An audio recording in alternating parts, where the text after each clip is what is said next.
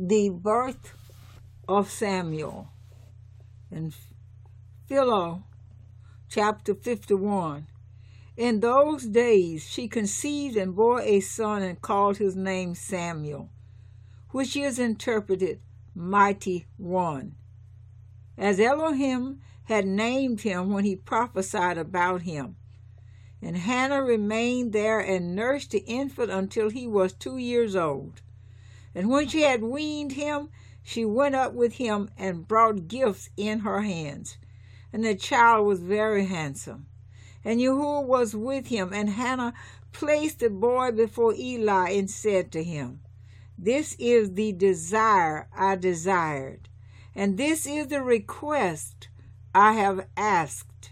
And Eli said to her, You have not asked alone, but the people have prayed for this. This is not your request alone, but it was promised previously to the tribes. And through this boy, your wound has been justified, so that you might provide advantage for the peoples and set up the milk of your breast as a fountain for the twelve tribes.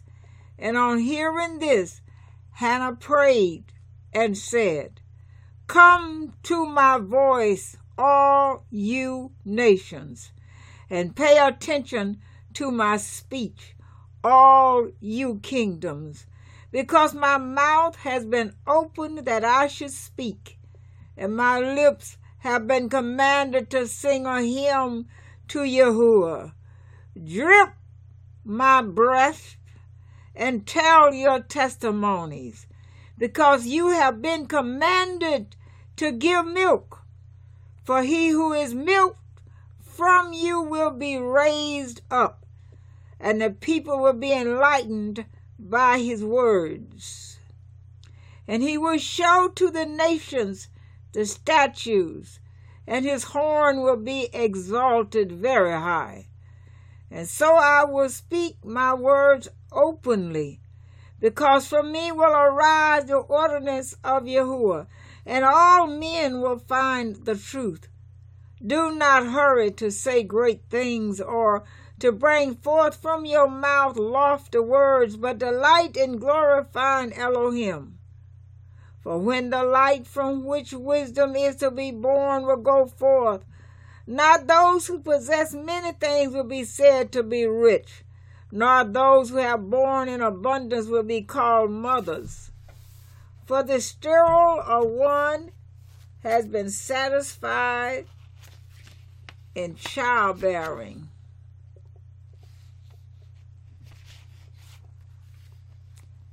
But she who had many children has been emptied because Yahuwah kills and judgment and brings to life and mercy. But them who are wicked in this world he kills, and he brings the just to life when he wishes. Now the wicked he will shut up in darkness, but he will save his light for the just. And when the wicked have died, then they will perish. And when the just go to sleep, then they will be freed. Now so will every judgment endure until he who restrains will be revealed. Speak, speak, Hannah, and do not be silent. Sing a hymn, daughter of Bethuel, about the miracles that Elohim has performed with you. Who is Hannah that a prophet is born from her? Or who is the daughter of Bethuel that she should bear the light to the peoples. Rise up, you also, Elkanah, and gird your loins. Sing a song about the wonders of Yahuwah, because Asaph prophesied in the wilderness about your son, saying, Moses and Aaron were among his priests, and Samuel was there among them. Behold, the word has been fulfilled, and the prophecy has come to pass. And these words will endure until they give the horn to his anointed one, and power be present at the throne of his king. And let my son stay here and serve until he be made a light for this nation. And they departed